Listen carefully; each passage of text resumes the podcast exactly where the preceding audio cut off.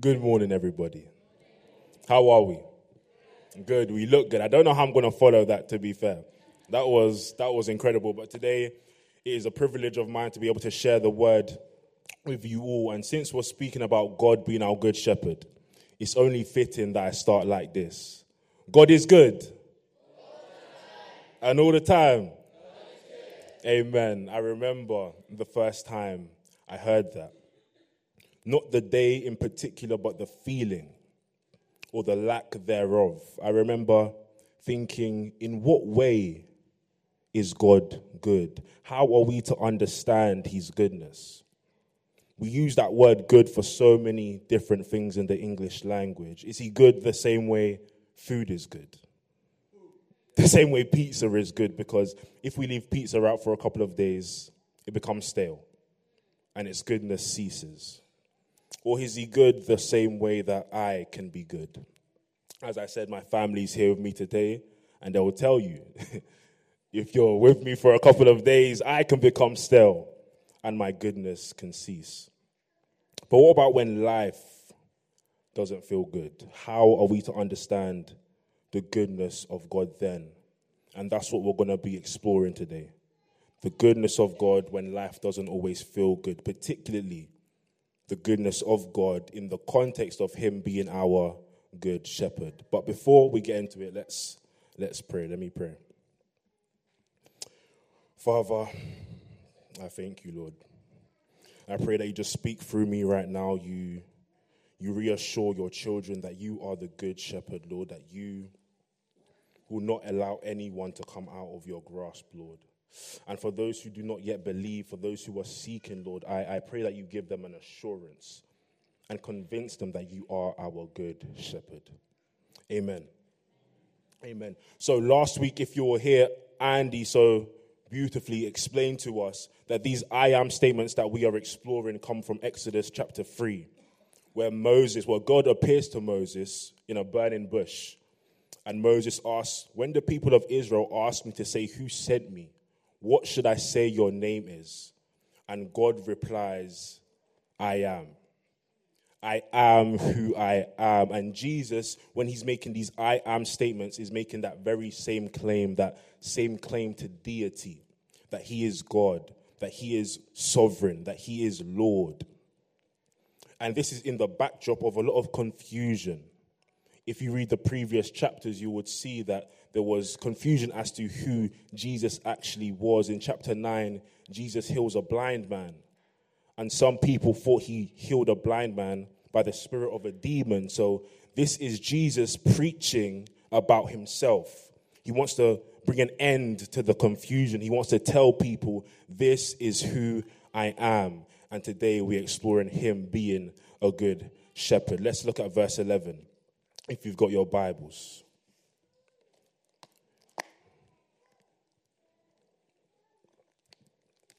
Verse 11 reads, I am the good shepherd. And the good shepherd lays his life down for his sheep. Three things stand out to me straight away.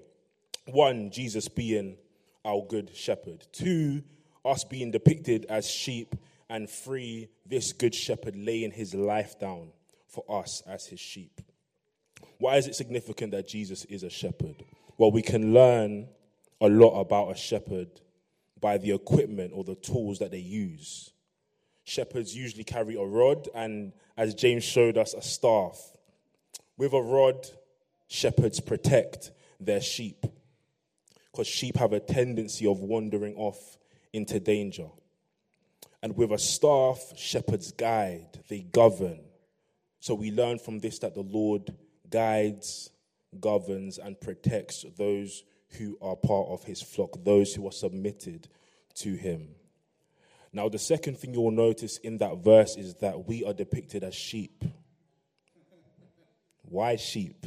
If I was saying this, I would call us, I don't know, elephants. At least elephants are intelligent, strong, big. But sheep, why, why sheep? If anyone knows anything about the animal kingdom, you'll know that sheep aren't the sharpest tools in the toolbox. And I know we've got some very intelligent people here, but could it be that, like sheep, we have the tendency to wandering off into places that we shouldn't, to following things that we shouldn't? Could it be that human intellect, despite how good it is, is not a savior? It is not simple mindedness that we need freedom from, it is sin. We've seen some of the most brilliant minds, some of the most educated minds commit the most heinous crimes. Education is great, but it is not a savior. The third thing we see is that the good shepherd lays his life down for his sheep. And let us just pause there for a second.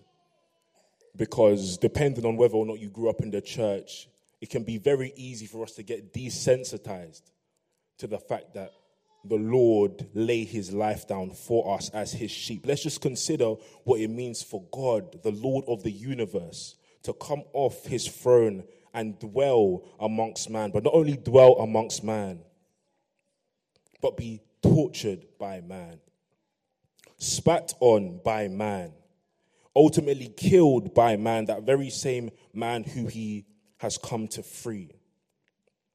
One of my favorite preachers speaks about how even if an angel lowered himself as to become an ant, it wouldn't be as significant as the Lord himself lowering himself to become a man.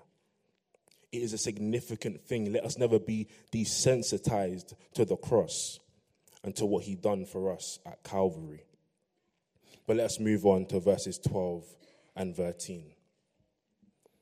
Verse 12 says, The hired hand is not the shepherd and does not own the sheep. So when the sheep sees the wolf coming, he abandons the sheep and runs away. The wolf attacks the flock and scatters it. The man runs away because he is a hired hand and he cares nothing for his sheep. Let's notice the contrast that Jesus is painting here. On the one hand, we have Christ, our shepherd, the good shepherd who lays his life down for his sheep. And on the other hand, we have a hired hand who flees at the very first sight of trouble. Why? Because he cares nothing for his sheep or the sheep that he's looking after. And how are we to understand hired hands in this modern context? Because it can be quite hard for us to picture it. Well, a very helpful way of thinking about a hired hand is like this a hired hand is something or someone who is not worthy of our trust. They promise big, but they cannot deliver on their promises. Some people call these things idols. Some people call these things competing saviors, not competing in that they have the same power and might as God, but competing in that they compete for our time. They compete for our attention. They compete for our loyalty. But idols, they cannot fulfill our needs.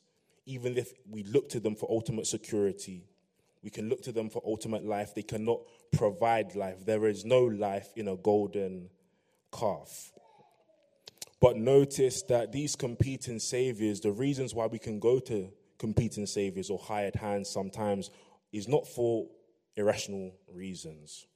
Because sheep do need to be led, Sheep do need to be fed, they do need safety, they do need comfort, they do need security. But the hired hand is unable to meet the demands of this promise.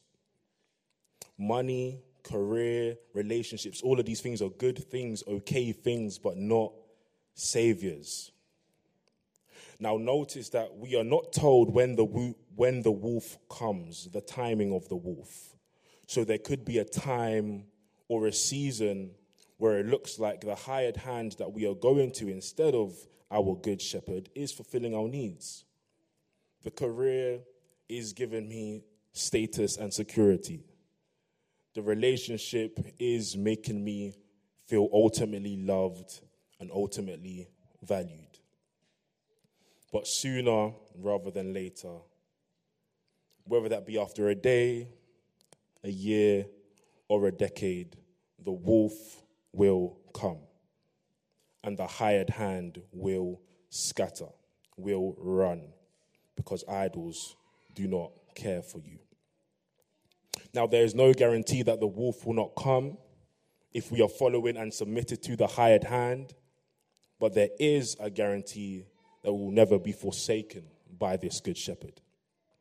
We will never be left by this good shepherd. And it is so essential for us to hold on to this truth that even when it feels like we've been forsaken, we haven't been. And when we feel weak and tired and we can't even bring prayers and petitions up to the Lord during these moments, the book of Hebrews 3, verse 13 says that as brothers and sisters, we ought to exhort one another daily lest our hearts be hardened by the deceitfulness of sin. So during challenging times, we look up to the good shepherd for assurance, but we can also look to the side to some good sheep for exhortation and encouragement. Moving on to verses 14 and 15. It reads, I am the good shepherd, and my and I know my sheep, and my sheep know me just as the Father knows me and I know the Father, I lay down my life for my sheep. What words stood out to you here? For me, it was just as. Just as the Father knows Christ, the Son, the Good Shepherd uh, claims to know us. That is a beautiful, beautiful picture. Consider how the Father knows the Son. The Father knows the Son eternally, lovingly, unapologetically. And that is the same way the Good Shepherd claims to know us, his sheep. Unlike the hired hand, the Good Shepherd is not afraid to claim us. And he has the authority to do so. So be encouraged because I know some of us could be sitting here saying, Is he speaking about me? Does the Good Shepherd know me? How can he know me? Well, I would say be encouraged. If you know yourself to be a believer, to be born again, then this good shepherd does know you, even during times where it does not feel like it. And this knownness speaks of an intimacy, an intimacy that can grow, not just a head knowledge, an experiential one, a heart knowledge. It has a definitive start, but it does not have to have a definitive end. Now, you could be sitting here and saying, But Joshua, I sinned this morning, I sinned last night. Well, our good shepherd died to free you from that very sin you sinned this morning. And that doesn't give you a license to just go and sin and do whatever it is you want. We know that grace empowers us to live in holiness as well. But it does give us an assurance of our faith, that we are known and loved by this good shepherd. But what about those of us who aren't believers, who are maybe unsure? What should we think then? Well, let's look at verse 16. Verse 16 reads, I have other sheep that are not of this pen, and I must bring them also and they will listen to my voice. And there shall be one flock and one shepherd. Did you catch what Jesus just said? He said, I must bring them in. I must, not I could, not it would be nice, not I would like to, but I'm bored or tired or preoccupied. I must bring them in. And they will listen to my voice. How does Christ bring people in? Well, let's look at what Paul says in Second Corinthians chapter 5. We don't have to turn there. It's a lot of Bible flicking.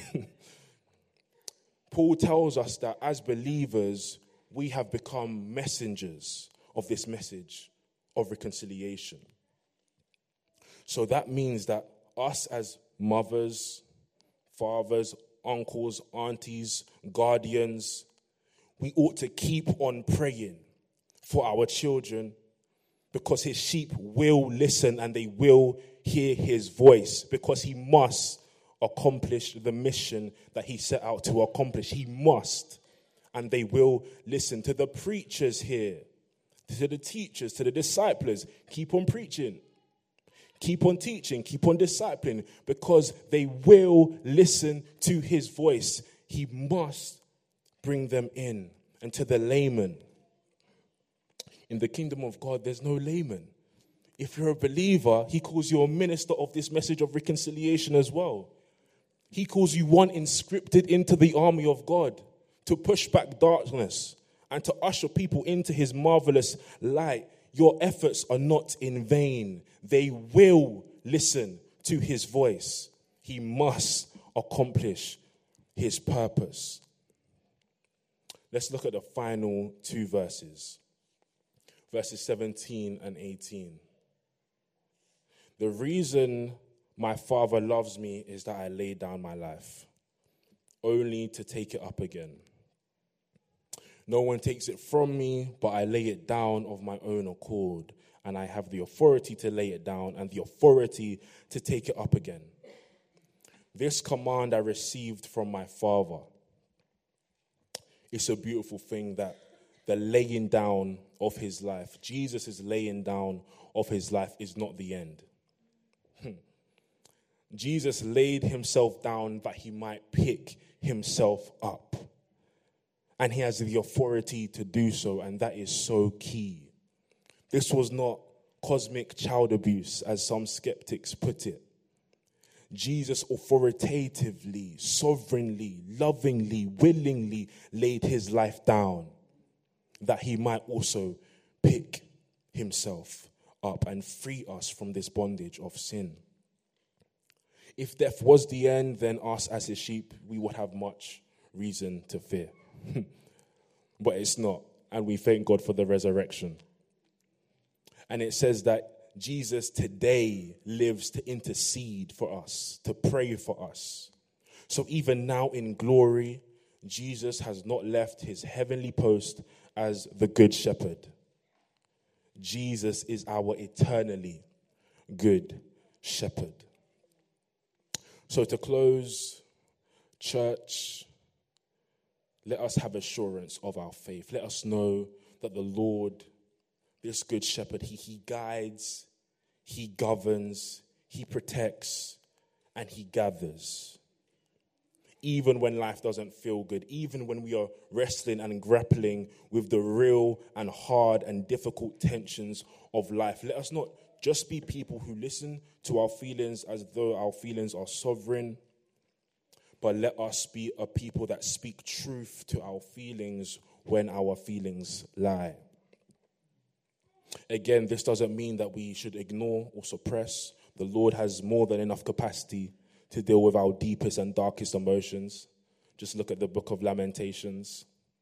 But be encouraged, believers, because you will not be snatched out of his hand. And for those listening and who do not know him, take comfort that he laid his life down that you might know him one day. So when we go into a time of prayer, don't miss the moment. Don't miss the moment to just pray for the Lord to open your heart to receive Him. The Christian life isn't about transformational moments, it is about a transformed lifestyle when we meet the person of Jesus. But a transformed lifestyle can come out of a transform can come out of a transformational moment. So don't miss it. Ask for prayer. Open the scriptures. And there will be rejoicing here in CCB the same way there will be rejoicing in heaven as another sheep is returned to the flock. So, to close, let's, let's say it again. Say it one more time. God is good. And all the time. Amen. Let us pray. Heavenly Father, we thank you. We thank you that you are the good shepherd. You are the eternally good shepherd, Lord. Lord, take the, the, the words that we've said today, the illustrations that we've painted, and do a miraculous work in the hearts of all people, Lord. Give us an assurance that you are the good shepherd who loves us and does not forsake us, Lord, and compel people to be drawn to you, to come back to you, Lord. We don't want to leave here the same. In Jesus' mighty name, we pray. Amen.